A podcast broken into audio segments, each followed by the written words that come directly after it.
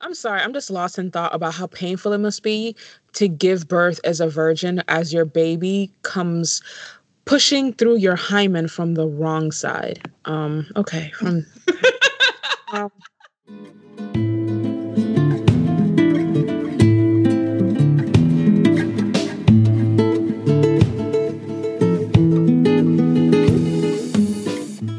Hello, everyone. This is Alex. And this is M. Welcome to the latest episode of The Good, the Bad, the Basic.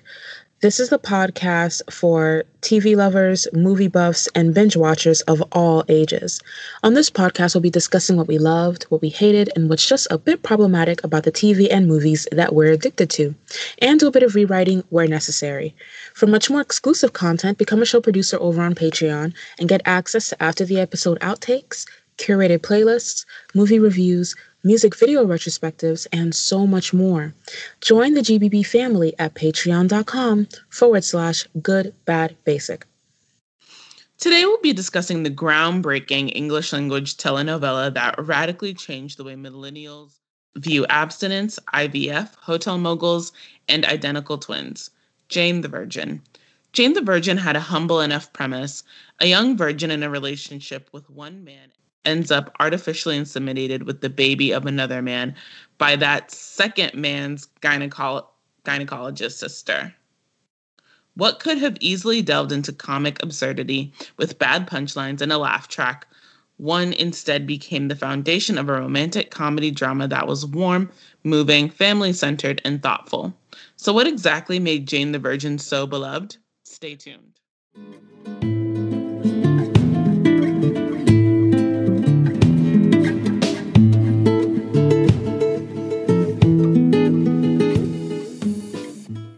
Hi, everyone. Here are some critical details about Jane the Virgin. The series is a romantic drama, uh, romantic comedy, and comedy drama.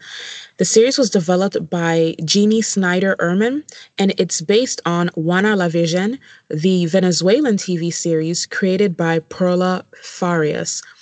The TV series was released from October 13th, 2014 through July 31st, 2019. Uh, the series aired on the CW for a total of five seasons and 100 episodes. Jane the Virgin stars Jane the Virgin stars Gina Rodriguez as Jane Gloriana Villanueva. She is our protagonist, a student and an employee at the Marbella Hotel. Andrea Navedo as Xiomara Gloriana Villanueva, aka Zoe. She's Jane's mother. Justin Baldoni as Rafael Solano. Um, he is 31 at the season's open, and he is the owner of the Marbella Hotel. Yael Grobglas as Petra Solano. Um, she was born Nathalia Ando. She is Rafael's wife, later his ex-wife and second baby mama. And Yael Grobglas also plays Petra's twin sister, Anezka. Brett Dier as Michael Cordero Jr., Jane's initial boyfriend at the season open, and eventually her first husband. Yvonne Coll as Alba Gloriana Villanueva, Jane's abuelita, aka her grandmother. Jaime Camil as Rogelio de la Vega, he's Jane's father and eventually Xiomara's husband. Elias Janssen uh, Aria Rose Garcia and Joseph Sanders, in that order, as Mateo Gloriano, Rogelio Solano Villanueva, Jane and Rafael's son. Yara Martinez is Dr. Luisa Alver, Rafael's older sister. She's a recovering alcoholic, and Jane and Petra's initial gynecologist. Bridget Reagan as Rose uh, aka Sin Rostro. She's a former lawyer, Louisa's former lover, Rafael and Louisa's former stepmother, and an internationally wanted crime lord. Priscilla Barnes as Magda Andel, Petra and Anezka's mother. Mia and Ella Allen as Anna and Elsa Solano, Petra and Rafael's twin daughters. And last but not least, Anthony Mendez as the Latin lover narrator, later revealed to be adult Mateo. So there's a lot of people on the show, a lot of extraneous characters, a lot of really, really interesting guest stars, but these are the power players that make Jane the Virgin great. So let's jump into that first season. The CW, uh, as usual, gave them a really long season order 22 episodes, but they've never, ever had a show like Jane the Virgin before or since. So let's talk about it. Right. So Jane the Virgin is, is it, right. It's another um, adapted property from uh, Venezuela. Like it's another sort of telenovela adaptation. And it was developed by Jennie Snyder Urman, who I love. Jennie Snyder Urman his did Jane the Virgin. She also did like Emily Owens MD. Uh, she also did um, she worked on this this little show that like was basically Sex in the City, like but for ABC, called Lipstick Alley, not Lipstick Alley, but Lipstick Jungle. Oh, I remember that show. yeah, she worked on that as well, and she also wrote uh, this movie that I love. A lot of people hate it, but I really like it. called Something Borrowed with Kate Hudson and Ginnifer Goodwin. Ginnifer Goodwin. Yeah, I remember that movie. A lot of people hate that movie for for good reasons, but I really like it. Um cuz I think it's just funny. But um it's about toxic friendships, you guys. Anyway, uh she adapted that um and she's I love her. Love Jennie Snyder Urman. Now, she's also doing the the current reboot of Charmed, which is not her best, but listen, we say this all the time. You can't, you can't have a hit every time. Right. And everything shouldn't be rebooted, and I'm standing on that.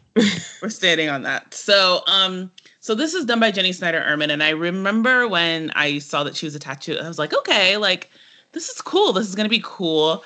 But when this show was announced, oh my gosh, like it was people were on the fence, honey. Like there were lots and there were lots of like think pieces and articles by um a lot of Latinx women who were very concerned about like the portrayal and even just just the premise, the fact that it's this Latinx woman who is a virgin and is saving herself till marriage. A lot of women were concerned about the image that presented with regards to a lot of things i think that in the latinx community about um just constructions of women and like how women should be and that like it was people i think they were scared it was going to be like really regressive. Um but uh and there's still no consensus. There's not like a real consent there was no like real consensus that was reached. But um i loved it. I love this show yeah, I remember um, seeing think pieces like, "Oh, this show's about a, a Latina who's saving herself for for marriage because we don't have enough of that sort of stigma and shaming in our communities." And I felt like those were very very valid concerns. Um, I didn't watch the show until it was almost on its second season.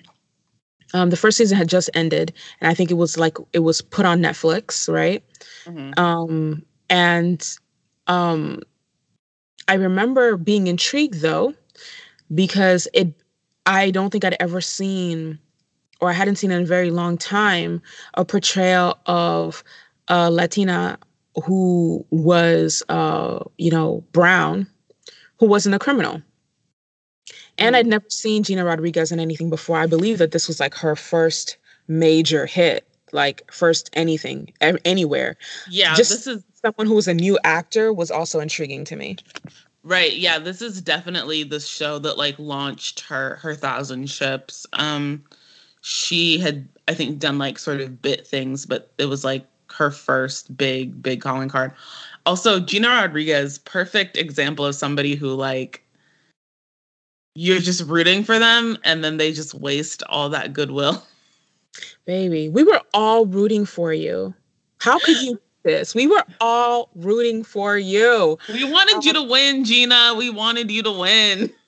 Gina Rodriguez has been in- incredibly problematic and anti Black for the duration of her celebrity. But one thing is undeniable on the watch and the rewatch of Jane the Virgin. She is such a great actress, and I literally cannot imagine anyone else performing that part the way that she did. Uh, yeah, same same. She's excellent. There's no denying it. Not good, or if she's like really, really good, plus really, really hungry, because again, this is her first anything to speak of. Mm-hmm. Um, but she brings so much sincerity and warmth and relatability um, and just charm to that character there's it's undeniable she's got the star quality she really does right like she she infuses the show and not her alone but like she, she's definitely because her supporting cast is very very strong but she is infusing that show with so much heart and so much sincerity that and there's a lot that Jane does and says that can come off that in another actress's hands could have come off as like corny or insincere or um vapid but she it doesn't feel like any of those things when in her hands like she's really just nail all these really tricky emotional beats she nails each and every single one of them Right, right. And one thing that I love about Vir- about Jane the Virgin, um, or the Jane Glory, uh, Jane Villanueva character specifically, and this is from a writing perspective, is that Jane, you know, she is warm and kind and sincere and virginal and all that jazz, but she's also um, has a lot of common sense. She's also really book smart. She's also really ambitious um, and she's she's uh, she has great emotional maturity when it comes to communicating with other people it's it would be so easy to write someone who was bright-eyed and bushy-tailed and virginal but kind of stupid kind of naive and ver- and jane isn't those things right exactly there's a lot um and i think you just touched on one of the things that makes this show like really great because that that's another part is that um the writing on the show is so impeccable. It's so good. It's so good, you guys. And um like you touched on something that that really makes the show wonderful is that the show even though there are these big weird wacky telenovela plots that are happening the show always grounds itself. It always grounds itself in in some sort of reality and some sort of emotional truth, and it really respects um, these characters and their, particularly Jane and um, their problems and like how smart they are, like how smart the character is. Like they don't they don't dumb these characters down in for sake of plot they really um, find a way to work out or work through whatever sort of weird, wacky situation that, that they're in. Right, right. So in season one, at season open, um, uh, Jane is dating Michael Cordero Jr., and Michael is a uh, Miami Dade police officer. Um, the show set in Miami, by the way, which which was like a huge plus for me.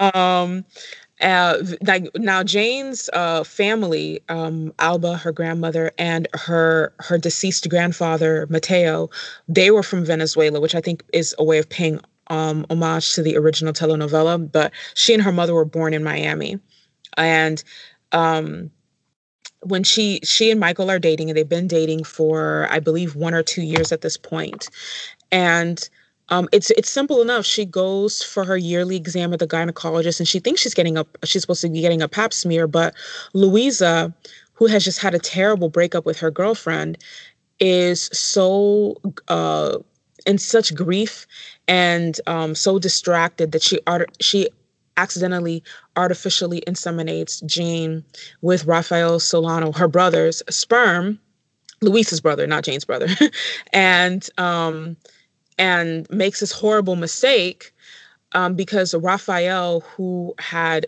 battled cancer, had um, gotten his sperm frozen before he went through chemo so that his wife Petra could use later. So when Petra comes in, that's when Luisa recognizes her mistake. Now, she wasn't drunk, but because she's a recovering alcoholic, her brother assumes her to be drunk um, Jane eventually finds out that she's pregnant, and this is where the hijinks take off because she's in a relationship, a very serious relationship. Rafael's in a marriage to uh, Petra, and nobody's getting what they want. And Louisa is about to lose her license. right. And you guys, we know how that sounds. Like we totally understand how um what M just said sounds, but it works. It totally works. Like it this does. Is, it feels so it feels so real. this pilot is um we know M loves pilots. I'm very like uh, on pilots, but this pilot is so good. You guys, if you want a master class on how to like write a pilot, um, this is it. Like this is it. Right. I mean, the the pilot does all the things that it's supposed to do and then some. So it introduces us to the characters um, as they are. It leaves room for questions. It leaves room for growth. Um, one of the things that this this uh, this this pilot does that I also really, really, really love is that I believe it paints Louisa and Michael in a very gray area. We don't know if these characters will grow to be really good people or really great villains yet. right that's of true. their reaction to the situation right we don't know if if if louisa losing her license is the thing that sets her off we don't know jane getting pregnant by another man is the thing that sets michael off when he's been waiting to have sex with her because of her religious beliefs um his response when he first finds out that jane is pregnant also is not the best response. It's not the worst, but like, can you blame the dude? She's pregnant by another man. And you know, Petra takes him aside and they have this whole conversation. So Louisa and Michael are very, very gray. Um, we get a good feel for the environment that the show is set in we get a good feel for the individual dynamics of Jane's family and Michael's family. And I think the writers also set up the dialogue in such a way that we become very, very invested in not just um, what happens to these characters um, from the outside, but their developing uh, character arcs, how their personalities will develop and change as the seasons go on. It really is a masterclass, like Alex said. Like it's ridiculous how good the pilot is. And none of this seems absurd at all. right. None of it seems absurd. And it and even though like it is, it's absurd. um, but it it I mean, this is definitively like you guys know that I'm a writer and I'm a screenwriter, but and this is definitely um one of the shows and a pilot in general that I've I've downloaded the pilot script and I've sat and just looked and watched and read the page and then watched the screen and like studied it, studied how this show like sets up things and then how it resolves things because it's it really is um great. One of the great things about watching Ugly Betty before we rewatching Ugly Betty before we we rewatched um Jane is that there's so much Ugly Betty in Jane the Virgin. There's so much. Then I said, listen, ugly Betty walks so that Jane the Virgin could run. I'm standing on it. like, oh, there's so much. They're, it, not, they're not just English language telenovelas. There's other similarities. Yes, uh, definitely. There's definitely all these other. There are definitely there there are huge huge similarities, and I I say this as like this is a good thing. Like it's I mean this to be very complimentary. Um, I think Jane the Virgin. Hold on, let me start that thought again. So I think in our current culture, we sort of are like, are hard on people when we're like, oh, so and so like ripped so and so off, or like, no, no, no, no, no, or like you just copied or whatever. Uh, I think, and some of that is warranted, some of it isn't. But I also, but I really feel like Jane the Virgin is is a huge example of like what it means when you of what it means to look at another show and understand the mechanics of another show and what made another show successful and then taking those elements of what made that other property successful and then infusing that into your own original work. Does that make sense? Yeah, it's definitely the difference between um, uh, stealing an idea and being inspired by an idea. Right, because I think because there's so much, like I said, vibrant. There's so much about Jane the Virgin that's so vibrant that feels so reminiscent of Ugly Betty. There's so many like beats and emotional like sort of arcs that are happening that feel very similar to Betty, but Jane the Virgin is still clearly its own unique, wonderful property. Um, and I, I just think it's a great shining example of what it means to like look at another show and like pull all the good stuff out of it and then and, and like I guess quote unquote steal it for your own thing. Um, and both shows are incredible and, and shining examples of of television and are so are so good. Oh. I do want to say really quickly, I feel like the ways that Jane the Virgin is inspired by Ugly Betty in in specific concepts, Jane the Virgin does them better. Ooh, okay. Don't come for me, y'all. It does them better, especially especially the emphasis on family and maintaining mm. um, maintaining uh, family structure, communication, and um, you know just uh, uh, being able to find family support and family being like that safe harbor and that refuge. Like Betty loved her family, but we never forgot that the show is about Betty's journey, not about her family dynamic. You're right. You're totally right because Jane is the Villanueva women are really the the they're all like the stars. I think they're they're definitely like the beating heart of the show. Absolutely, absolutely. And I mean, the porch scenes are uh, iconic. Right? That's true. You know what I'm talking about. Like, thumbs up if you know what I'm talking about. The porch scenes on the show are always very, very moving and tender and sincere and heartwarming. This is one of those shows, like, if you have the frostiest heart in the world, you can't help but be moved. That's true. That's true. That's real. Um, so so let's talk about like so Jane gets pregnant with this baby and her fiance Michael is not crazy about it, right? Nah, yeah. Um it's it's it's I mean, why would he be, right? Um and and you know obviously he believes her when she says it was a mistake because you know Louisa that Louisa confirms that this was in fact a mistake. But um, the real problem arises where it's not just some anonymous sperm donor, right? We know who the sperm belongs to. It belongs to this really, really attractive uh, hotel mogul, Rafael Solano. Um, and there is real, undeniable chemistry between Rafael and Jane immediately. And Petra and Michael can see it just as clearly as anyone else. Right. And then in in that first season where where not only is it like not even the first season, the first episode, um, we learn that the like Rafael and Jane had had like an interlude like five years before, or like not five years, but like two years before that Jane still remembers.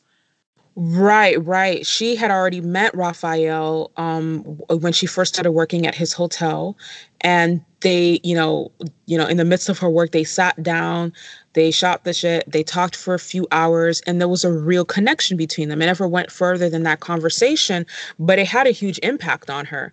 This was, I guess, for a virgin, the closest you can get to the one who got away. Right, and, and then they had had like a kiss. right, right. They did kiss. They did kiss, and that was the end of it. They never went on any dates. Um, they didn't have a relationship or anything like that. But she remembers that conversation and she remembers that kiss. And now she's pregnant by this man's baby, this now married man's baby. Right. So it's tension. Right. So the way the plot line is set up is that shortly after this conversation with Jane, who he never saw again, he met and very quickly married Petra and then um, you know in the beginning of their marriage he was diagnosed with cancer and that's when he got the sperm frozen um, so that when he made a full recovery they could start trying for a baby um, so that's where it leaves us petra and honestly Petra's not a good person we come in. She is the primary antagonist, she and her mother um, of season one. Petra probably makes a best growth arc of any character on this show. And we'll talk about that more in part two. But um, her her response to the pregnancy is also really valid. She's married to this man. She's been with this man through sickness, really serious sickness, and she's feels like she's ready to be a mother. And some random woman is is is uh, pregnant with his child. right. She's and it's hard um and what makes it really emotional like and hard and everyone is and and you can sort of see everyone's side is that you know being sick uh changed Rafael in like a really significant significant way changed his values changed his value system and he's sort of not the same person who he's not really the same person who married Petra. Um, and that that that makes it hard and, and it kind of sucks. Right. He's changed a lot. Um, she stayed the same and she can feel that energy, right? Like it's clear going in that Petra loves money a lot which is not necessarily a bad thing. I don't want people to like just start hating women just because they love money, especially women who grew up impoverished the way that she did.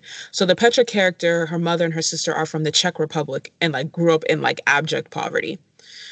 Um, but she also loves Rafael, but she feels a distance from him, which is why in that first season she's cheating on him with his BFF from college. right because she feels like she is she has lost her husband emotionally but she'll be damned if she gives up uh the life she's become accustomed to right exactly and now um, this Jane thing sets a real wrench in her plans because everyone can see the chemistry, and obviously, as the pregnancy progress progresses, they grow closer and closer. Um, which she doesn't like, Michael doesn't like, Jane's grandmother doesn't like it. nobody likes it. Jane, Jane, yeah, Jane's Jane's mom is like nobody likes, and so halfway through the first season, all and it's and everyone's sort of like on edge about it, but and then halfway through the first season, the thing that everyone's sort of afraid of happens, which is that Jane and Rafael uh, get together. Right, right. Pretty much the only person who was on Jane's side completely was her mother's Xiomara. Xiomara was like, I will support whatever you want to do. Right. But her grandmother's like, no, Michael is wonderful. He's the bright guy for you. And of course, Michael feels this way as well. And Petra's just like, anybody but my husband, please. um, I think it's flipped. I think it's like, I think it's her mom. Her it's her, it's her mom who really likes Michael and wants her to get back together with Michael, and the grandmother is super supportive of Rafael.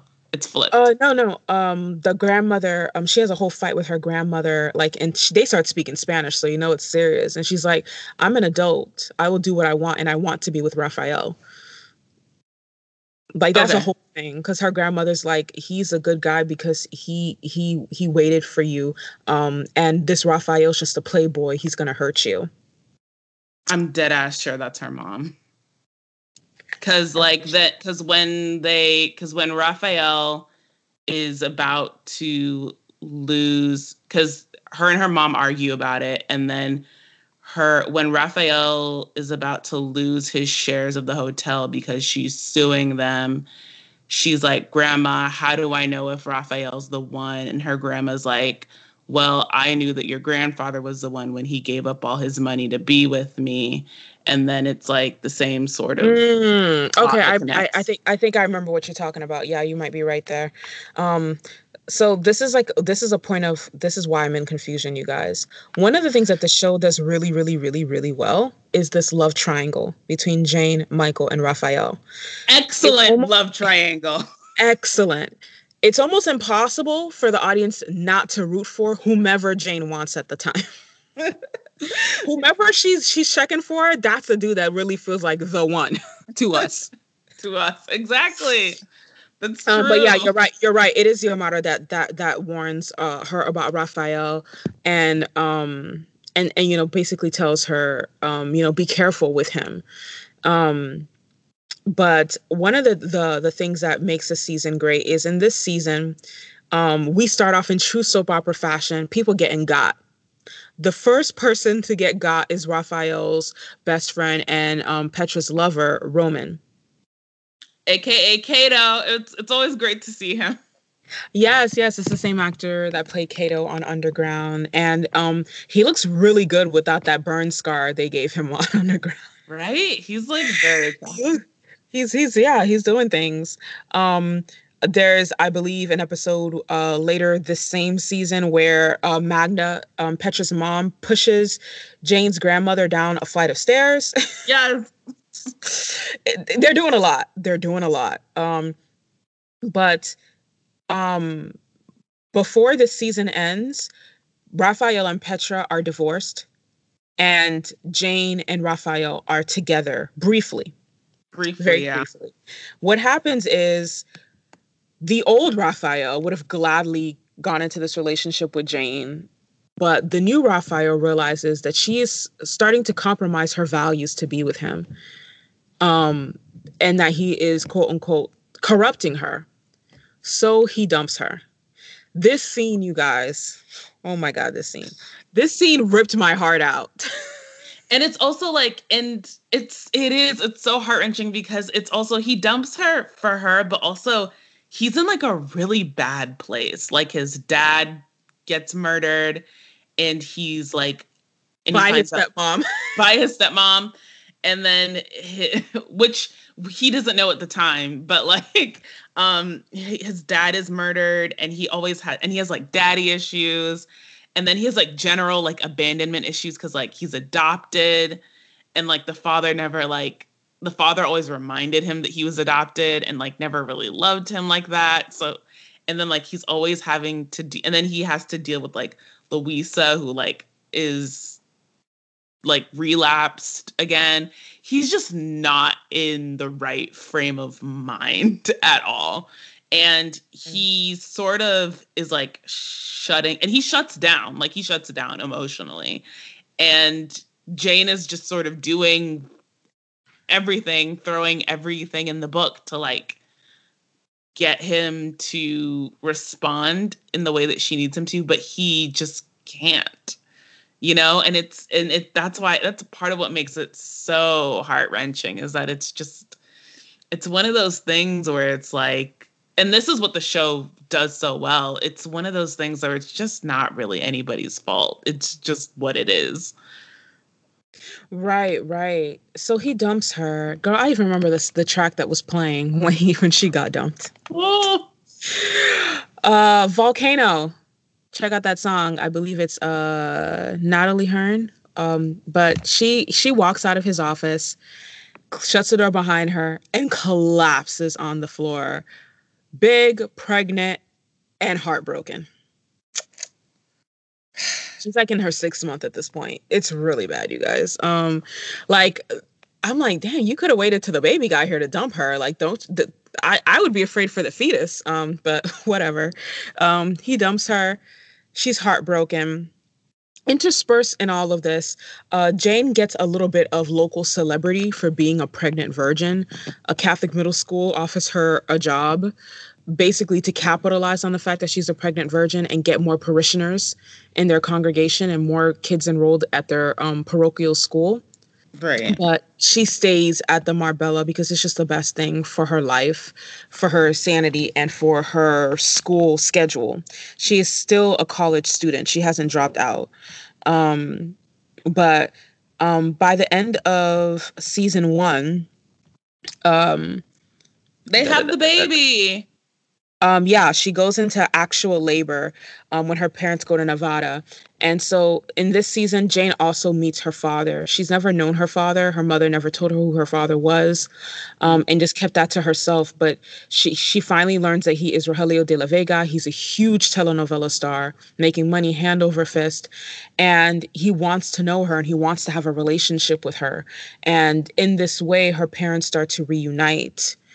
Um, but she goes into labor. She has a baby, Mateo, who's named after her deceased grandfather. And that baby is immediately kidnapped. Yep. By Rafael's stepmom, who is also an international drug lord, Sin Rostro. And also Luisa's ex-girlfriend. yeah. She was she was sleeping with her while she was legally the stepmom, by the way. This is But- so weird. and you guys, we know how this sounds. like I know. It sounds like they're doing too much, but you know what? It's actually not too much. It's just enough. It's just enough. It's just enough. Um, so good. it's so good. It's so good. Uh, and that's how we end that first season. So, um, first season, good, bad, or basic. season one is excellent. Casting, perfection. Writing, top tier. acting masterclass. Give it the give season one its flowers. right. Um, same. Season one is not good. It's great. It's excellent. Like they did the damn thing. Like they put their foot in this show. Um, in this first season. Like we said, there's so much there's so much stuff that could go wrong. There's so much stuff that could go wrong. um, with all of the weird, wacky, like soap opera twists, the show could have easily felt like really dumb, but it doesn't feel that way at all. And it's because the show always comes back to like these real situations and these real emotions and these and it's weird because it's like and not it's weird but it's like it's so good because like the actors nail them too because there's a lot of like wacky sequences where like something really wacky will be happening but then like the actor will find like the real like sort of emotional like grounding and like play it straight. And it really like pulls everything together. It's so perfect. Like it really is that that girl. Truly Absolutely. And again, you know, going back to casting, Gina Rodriguez is a powerful actress, but there were also a lot of other new people on the show, or relatively new people who I also really, really enjoy. Um, the actor who plays Michael Cordero Jr., um, I think his name is Brett Dier. I'd only seen him on maybe one episode of Pretty Little Liars prior to this, hadn't seen him in anything else. Um, excellent work. Excellent work. And he plays another character later on. Um, we'll talk about that in the second half. Um, yeah, Yael Grobglas. I hadn't seen her in anything before either. Um, she's Reign. an amazing actress, amazing actress, and amazing uh, uh, timing. She has a lot of deadpan humor on the show as basically a character who doesn't have really a sense of humor and is very deadpan, but her delivery is always perfect. Um, and right. Justin Baldoni, who plays Rafael Solano, um, he's gorgeous. So I really don't know why I was sleeping on him, but he did what he had to do. Listen, one of the things I did not like was like the way y'all would disrespect Justin Baldoni's like looks like on Twitter when this show was airing. Like during its airing, I was like, I remember sort of being on Twitter and people not giving this man his due. And I was like, when did we when did like God turn his face from us? Like Right, right, right. The man is gorgeous. And more importantly, he can act, which is sometimes hard to find. Sometimes pretty people don't do the work. right? Sometimes pretty people don't do the work. but he did the work. Uh, uh, uh, actually, I feel like as the seasons went on and Rafael grew as a person, and he's someone else who also made a really good, had a really good character arc and made a lot of development as a character on the show. Um, as Rafael moved into a more thoughtful, selfless person, the acting got better. Same with Yael Grobglas. As Petra became a more selfless, thoughtful, family oriented person, the acting got better. Right, right. And um Yael, yeah, Yael, Yael, Yael, Yael, Yael, yeah. She, I had only seen her as like Francis's girlfriend on Reign. so like it was a cool, it was cool to see her like actually playing somebody her age. like yeah, I remember up. that. Like, cause well, remember when we reviewed Reign? That's when I had watched Reign for the very first time. So right, I I'd seen her on Jane the Virgin first, but yeah, I'm remembering that flashback. She was really cute on Reign, but Reign was had so many characters. I feel like only the leads got a chance to shine. On Jane the Virgin, everybody gets to shine. Right, everyone gets their their their moment. Um, so season two, season two, we pick up with um we pick up with the aftermath of the kidnapping, the kidnapping of Mateo, and everyone is horribly frightened and and dealing with with that.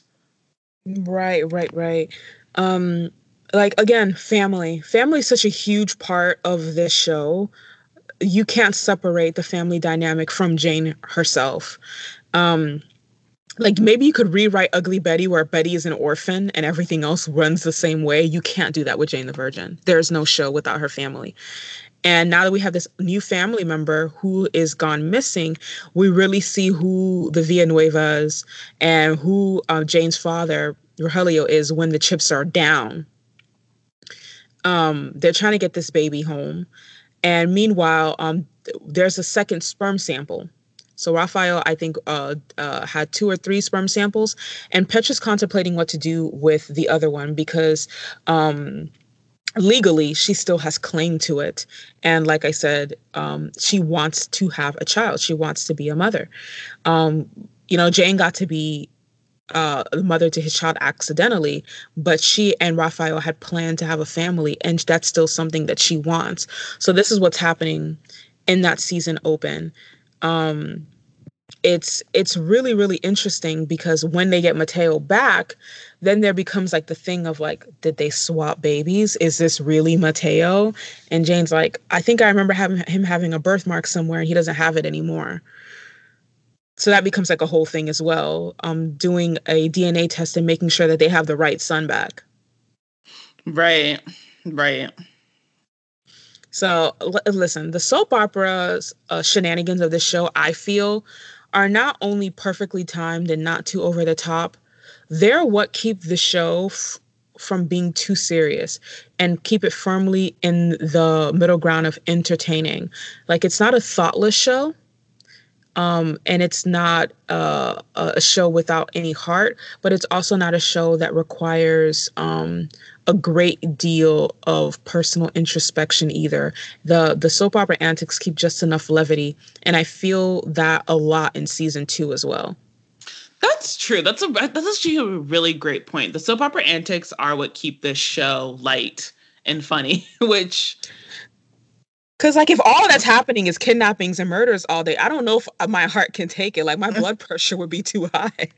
Um the fact that everything is like sort of goofy Google Google bananas is um is is definitely like what what what keeps the the show the show really great. Yeah.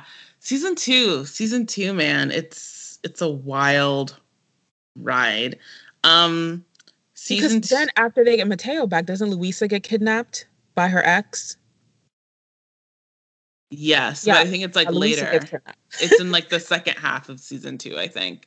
Yeah. Uh, no, no, she gets kidnapped in episode three. Okay, that might be. Yeah, yeah. Um, yeah, yeah she gets kidnapped by by um Sin Rostro because they're in love or something. they are in love, but it's also like super predatory because yeah, I'm in love with you, but I also broke up with you, so you need to respect the we're broken up part. Right. like and Luis is like, listen, you're not good for me. You're not good for my career. You're not good for my sobriety. It's gotta be what it is. And she's like, no, I'll never let go.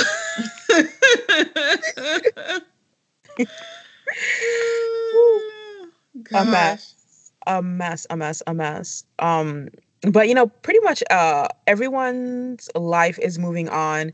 And so Petra, who's still in antagonist mode, is trying to convince Michael to help her keep Jane and Rafael apart. It's a mess. Which like I don't know why cuz they're they do they're they're already apart. I mean, they're sort of like in a limbo that like that's our, you know, second I think that's the first half of second season is that she's kind of deciding is it going to be Michael or is it going to be Rafael? And um ultimately she chooses Michael. hmm Which which I think was right for her at that time. Yeah. I agree. It's um, it's it's a lot because and I mean obviously the sh- there's, there's always that thing of like she and Rafael share a child they're they're a family now. There's no real distance uh, between them anymore. Um, so I'm sure Michael and Petra were both feeling this, and they know knew that it would, you know, even peripherally impact Jane's choice. Right, but like, and then, but then, um, she, she, she, uh, she True Blue chooses, she does True Blue choose choose Michael, and it's it is Michael, and that's that's what it is. But another thing that's really great is that we get to see not only um, we get to not only see that, but like Michael and Jane's relationship prosper and and get into its groove, but we also see more of like Jane's like career and writing career. Mm-hmm. Jane is like a writer, and we get to we de- dive more into her, you know, trying to do grad school and working all in all that, and what it's like to take care of a new baby. Shows don't do babies well. Like shows really don't do like new babies well. Like they're really bad at it in terms of like making the baby fit into the rhythm of the show. Uh, but Jane the Virgin does it so well. they do it really it well. It does. It does. Um, Mateo is a whole person. Long before he can speak or walk, um, he's integrated and shown, and his effect on the lives of the adults around him is made very clear very immediately. Right he's like you can't just ignore the fact that there's a whole baby here now. right. And that's the thing is cuz like shows try to television like cuz it's like nobody ever really knows how to like how do we do the thing with the baby? um but uh Jane the Virgin finds a way and they always and not only do they find a way, they always find really fun, interesting, unique ways to like frame the stories that are happening in each episode. So like there's an episode where it's post um it's after it's after so like basically like Michael hates Rafael and has always like had it out for Rafael. And so Michael thinks that Rafael is doing shady shit behind his back. And we find out that Rafael did do something shady behind Michael's back, but um, it's Michael, always the one they told you not to worry about. but Michael's like, "You did something. You did something," and Ra- and basically Michael chooses the complete wrong moment to like blow up at Rafael because they're at like a church or something, and Rafael is of course like, "I don't know what you're talking about," but Michael like, br- like they're fighting and then the baby's there and then Michael like breaks like throws something and breaks like glass that's nearby and it cuts Mateo. Oof. Oof, we hate it. And that's when like Rafael and and that's when Rafael and Jane have this conversation and then Jane has to have it with Michael and she's like if you can't be okay with Rafael like you you and I can't be together because that's the father of my child. like he's always going to be in my life and if you can't find a way to like deal then that's just what that is. That's what that's what that is. And I, I don't know. Um and so after that there's like so then after that there's this episode where the emotional beats are like it's like Jane it's like sorry I keep saying it's like it's like so what it is is that you know baby books where you document like baby's first smile, baby's first walk, baby's first whatever. Like that idea of like Jane's first day without Michael or first time not calling Michael when she's sad, that becomes like the framework, like how to frame the episode. And it's just really clever. It's just one of those things that's like really interesting and really clever and like different uh and and great. Just really great. It is really great. I'm sorry, I'm just lost in thought about how painful it must be to give birth as a virgin as your baby comes pushing through your hymen from the wrong side. Um, okay, from um, yeah. Okay. So, I, I mean, can, are we going to break the hymen beforehand? Because I feel like that would be a good idea. so I have a question for you.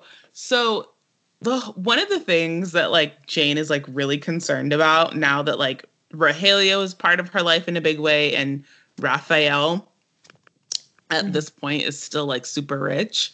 So at, they're talking about how like Mateo will also be super rich and she's having like this like really existential panic about it. And I remember watching it being like bitch what like that's a middle class problem i feel and you know jane is they say that jane grew up kind of like not having everything but having pretty much just enough. Um actually quite a lot for someone who was raised by a single teen mom and her grandmother in miami which is not a cheap real estate area whatsoever.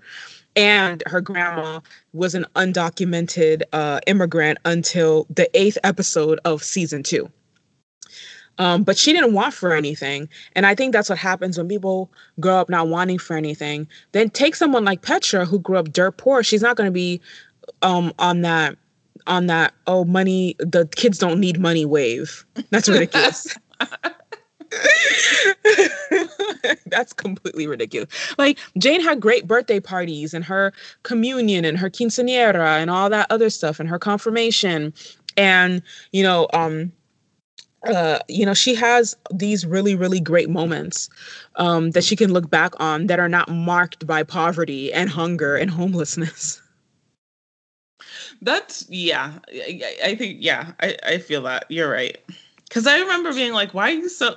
She's like, "I can't believe that like Mateo's gonna be rich," and Rafael's like, "Yeah, like why are you being like this?" Right. Like, why wouldn't he want to give his child the, the the same opportunities that he's had? I think a lot of times when someone is firmly middle class, they buy into the belief that money makes people bad as opposed to, you know, people having free will. um and, or and you know, completely deny the fact that there are plenty of middle class and poor people who are bad people.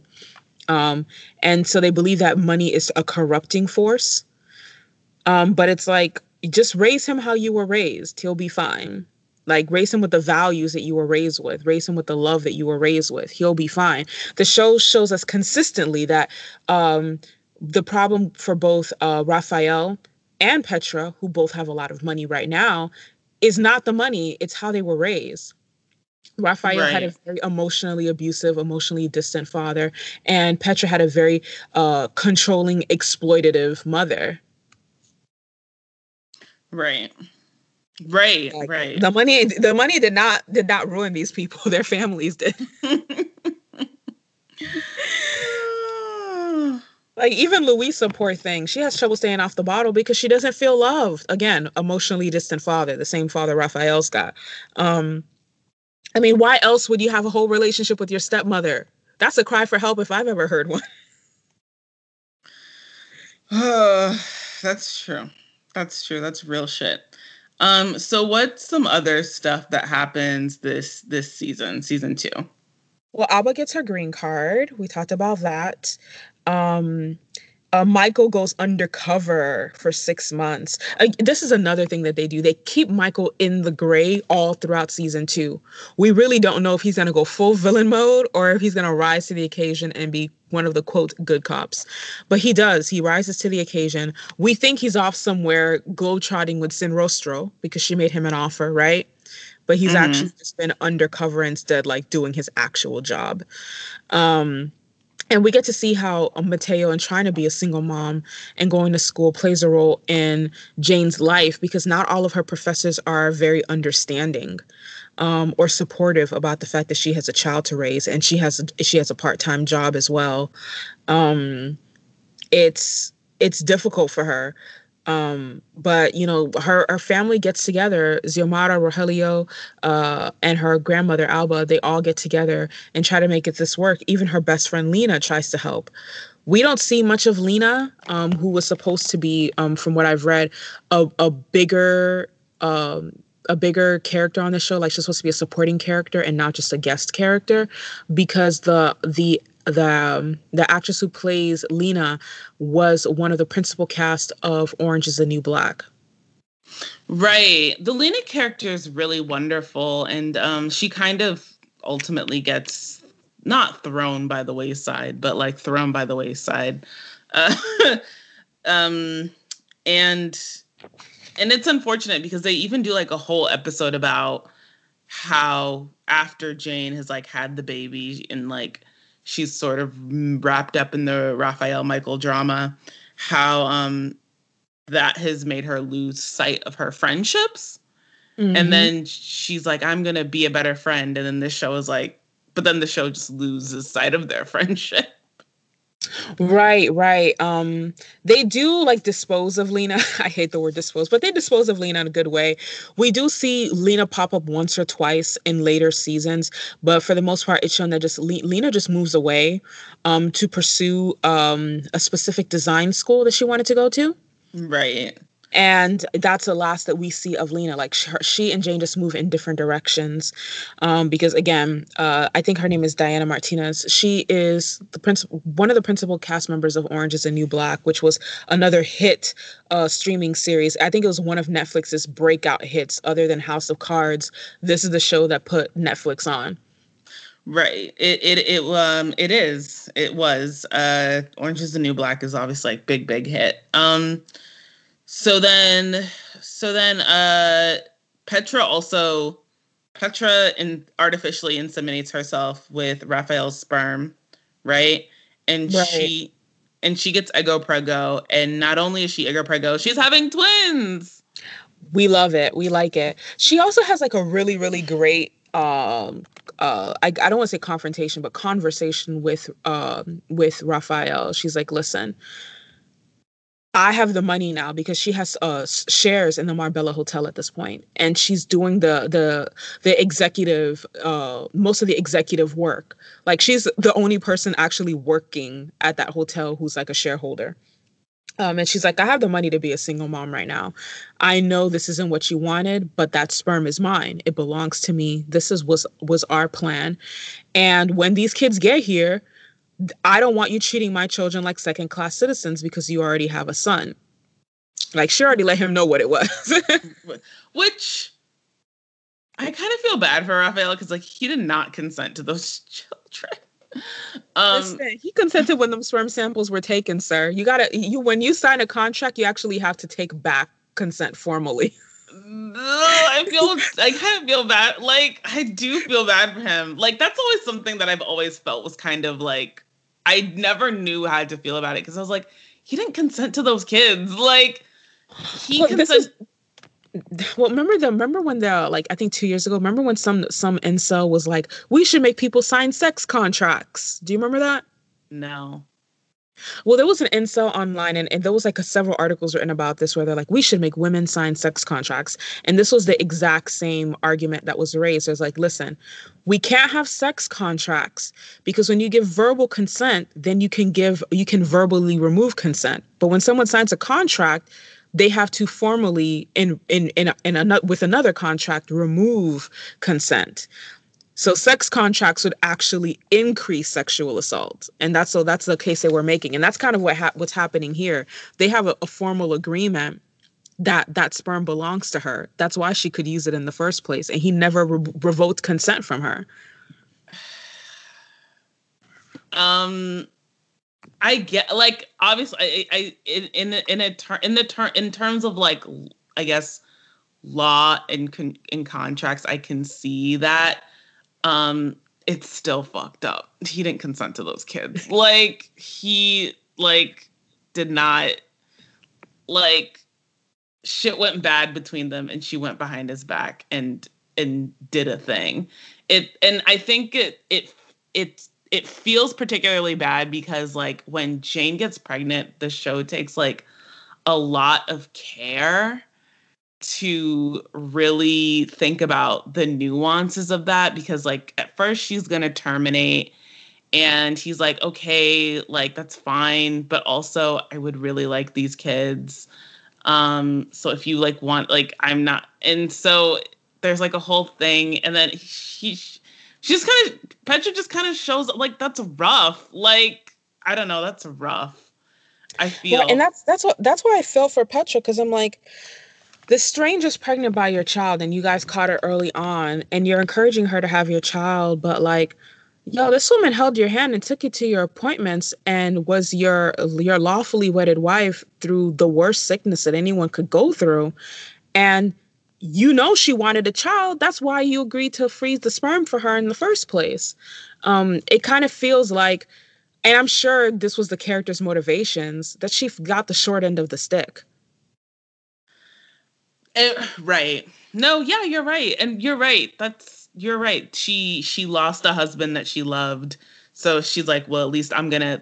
This is a way I can keep him. I understand that. I understand that emotionally. Right, and she just really wanted these babies too. And I think, I think, I think one of the things I love about the Petra character is that, well, personally, I didn't feel like she was trying to have these kids to keep Rafael because, um, she like I guess she she stopped actively pursuing him once she got pregnant, but, um, well, no, because there's um there's an episode, the episode when she's actually when she inseminates them, she makes a pro con list.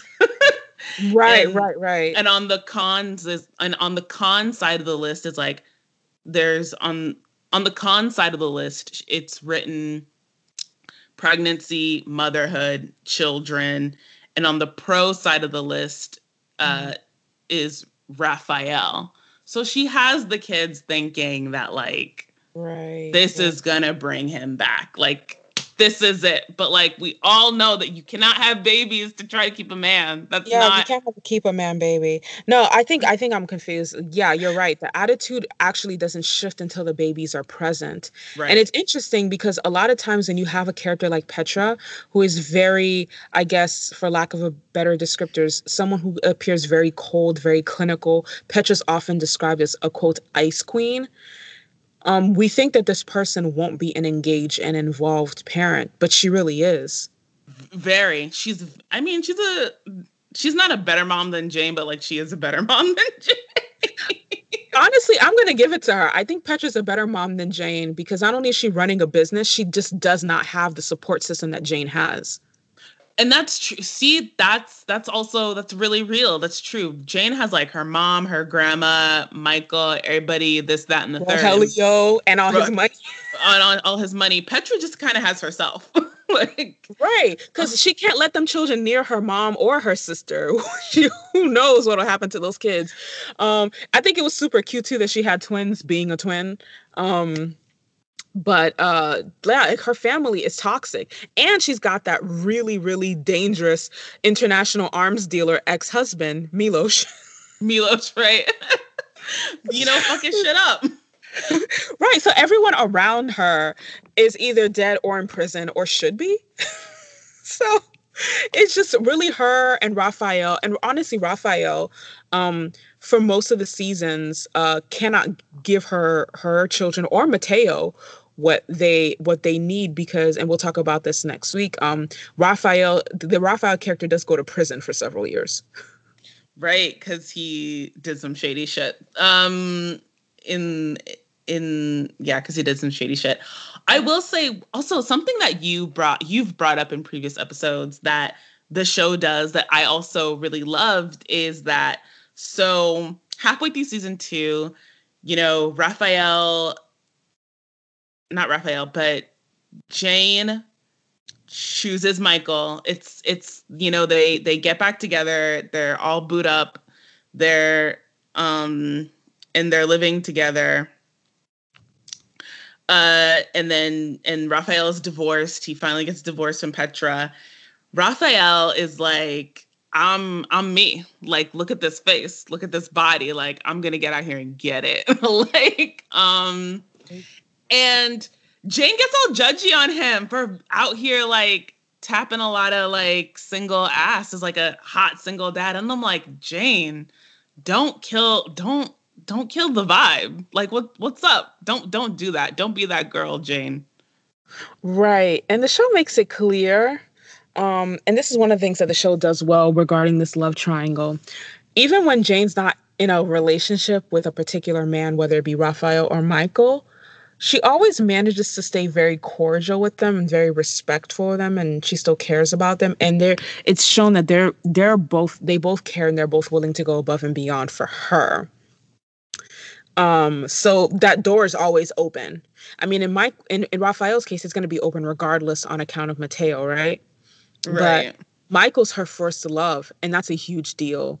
And he was willing to stand by her um, while she, you know, is raising another man's child. And that's also like a huge deal. They have a lot of history and, you know, they show us flashbacks to their relationship and how they met and their courtship. And like, it's just a lot of good things. it's a it's a lot of good things. They are a very good match. and that's what makes this love triangle so good. Not only do you feel the love that Jane has for both these men, but um, you know, at various points in their lives, they are both very good options for her. Right. Um that and that's always that's always what makes a, a love triangle really great and really engaging and, and really fun is when both parties are are good for the main main person so um petra is like we said she gets she's pregnant she has these these twins and um there's more kooky a banana like banana stuff that happens. We find out that Petra herself is a twin, and we're introduced to Anezka, who is hilarious. Actually. Oh my god. Then acting with Anezka was like low key, like brilliant. it really showed Yael Grobglas's range as an actress because Anezka is nothing like Petra she's nothing like Petra. And like uh, I remember there was an interview with uh, Yael Grobglas, and she was talking about how she based uh, Anezka, like her the way Anezka talks and like her physicality off of like her cat. I just thought that was so funny and brilliant she really is such a mousy person though. It kind of makes perfect sense. Like she's really mousy like when you're face to face but the cameras always show that as soon as everyone leaves the room anezka's demeanor changes and it's really sly and really sneaky and really schemy it is. She's so funny. Um it's so funny and there's there's lots of um of uh of interesting like funny funny stuff. So the season season two ends with uh wedding. a wedding. Jane and Michael get married. Um beautiful, beautiful, beautiful ceremony, beautiful day. And Rafael did the most gallant thing he's ever done. He looked at Jane in that wedding dress and he held his tongue. You know, yes. I use no f- need to unburden your your soul on her wedding day. He kept that shit to himself suicide before you see these tears roll down my eyes.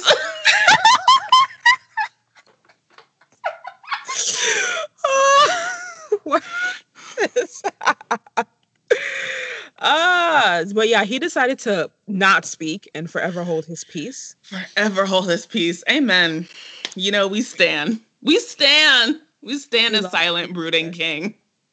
But Jane's wedding dress was honestly goals. It was beautiful. It was beautiful. Okay, I want to talk really quickly about how well everyone is styled on this show, particularly yeah. Gina Rodriguez.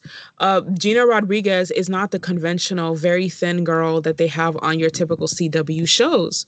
Right. Uh, she's got a she's got a really um she's got she's got a figure, she's got a butt, she's got boobs, and you know an average weight size, and every single thing she wears on the show looks tailor made. It's it, it fits her body, it fits her skin tone She looks radiant in everything.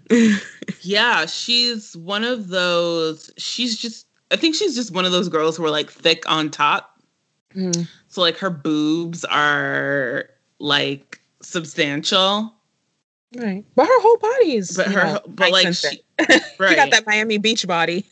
she does. She looks incredible and the show dresses her like in an incredible way and gina rodriguez has been like open about how because her her body does not look like sort of like that standard um girl body uh how it used to make her really self like not used to but it still makes her really self-conscious because her body isn't sort of that typical hollywood actress type Right, right. But the show dresses her well and they really play up you know her features and everything of that nature. And um one thing I love about Jane is that she she wears a lot of dresses and that's such a small thing to point out, but I feel like a lot of the millennials that I see in South Florida don't.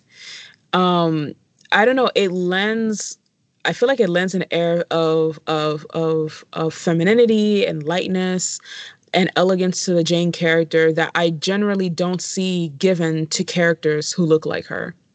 And this is something that I, I, always stress. Like every time they get the girl who's dark skin or even like remotely a tinge browner than normal, or uh, sh- like 20 pounds bigger than the average actress, um they do her dirty like it's not just the writing the the costume the makeup they do these girls dirty no you're right. You're really right and that that is like a big deal. So shout out to that. Also shout out to bruno mars a filipino puerto rican king who is in this wedding episode and then wrote a whole original song for the episode. Listen mortgage was due okay? Uh, the wedding episode was so great because I feel like when when by the time season two ended, I really felt like Jane had made the right choice with her life. Um, and I think that everybody else knew it too, including Rafael. Um, there was this whole weird montage at the church after the say I do, where Jane's like, I can have sex now. that was weird. Right? that was that was straight up weird. There's no getting around that. That was weird as hell. but that was like one blip in an otherwise flawless season. Right, right. So season two, good, bad, or basic. I think we have another really excellent season in season two. Same, same, same. And you know, it's for the reasons you stated earlier. Uh, the integration of the baby, Mateo, I think, really showed that these writers were on their grind. right the acting which has continued to be flawless from season one. Um, but the, the, the way the writers integrated this baby and um, we're, we have already started to see the the shift in the the petra character. Um, and um, they have lent a bit more um, a bit more sensitivity to the character and introducing us to her family more and getting us further into that backstory. I really feel like we they've already they've they're already priming us for the evolution of Petra, which I also really enjoy. Right. And I do want to talk about, like, really quick before we close out, like, how, like, that, like, that, that, the sort of, the, um, the the growth of Petra is truly just a standout to these writers and uh, another and just really stand out uh, Yael Grobglas because there's some stuff that Petra does early on that is so rough. Like so rough. Like they're so rough, like so rough. Like when she has her mom beat her up and then she goes to the cops and puts in like a false domestic assault report. Oh um, God, that's it terrible. says that like Rafael hit her and he didn't. Like that is, I mean, that's a villain. Like straight up. That's straight hard. up. That's a villain. That's a hard thing for me as a viewer to like get past to then love that character later. like um when she covers up her mom like pushing down uh Jane's grandmother. Yeah. yeah, that's also another I mean a villain. A villain. Truly. Um, one of the things, and we'll talk about this more in the back half, that I really love is that they don't just show Petra growing for her own sake. They show her becoming more conscious of the example she's setting for her daughters, Anna and Elsa. Yes, she named them. She didn't name them after the Frozen characters, but everyone assumes that she did. um, but but they also show that her growth is a direct result of distancing herself from her toxic mother. Yes, yes, and that's another part and that and that's a part of the show that will be really wonderful and interesting and i think just another way that the show takes a wacky character because the mother just as a character is really wacky like she wears an eye patch eventually and does a lot of wacky things. Um but that that re that truth that emotional truth of how hard it is to uh, distance yourself from a from a toxic person in your life is what will ground that show and ground that plot.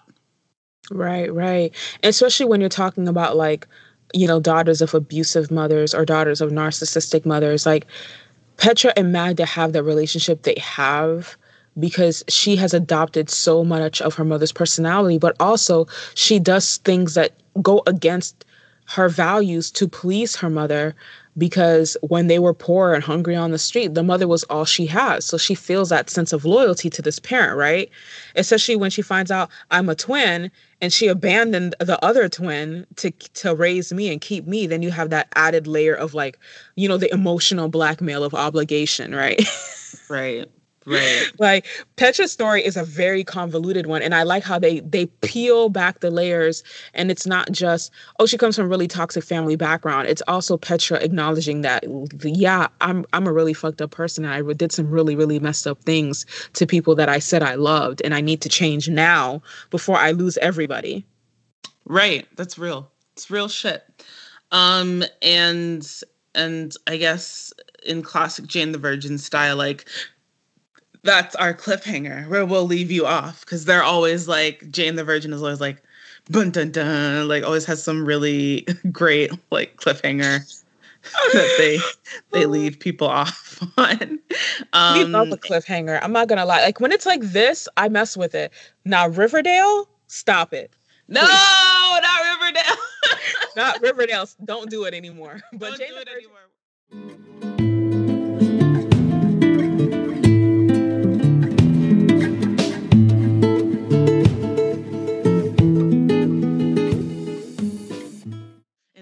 Have it, folks. This is everything that we think made the first half of Jane the Virgin good, bad, basic, and so incredibly charming. If you'd like to check out the series, Jane the Virgin is currently streaming on Netflix. If you've enjoyed this episode of The Good, the Bad, the Basic, be sure to share it with your friends. And if you're a member of our Patreon, be sure to check our Jane the Virgin playlist. Tune in next week as we keep the strong female lead season going with part two of our discussion on this modern classic. You don't want to miss out on this conversation. Follow the good, the bad, the basic on all major podcast platforms and be sure to tune into our regular weekly episodes on the go. Leave us a review on your preferred platform and share our weekly episodes on your social media. Follow us at The Good Bad Basic on Twitter and at Good Bad Basic Pod on Instagram to get in on our daily content.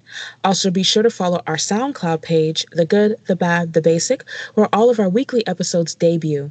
If you love this sort of content and want more, become a show producer and patron over on Patreon. You can find us at patreon.com forward slash slash good, bad, basic. Your support allows us to keep bringing you our regular weekly episodes as well as exclusive bonus material. Until next time, bye everyone.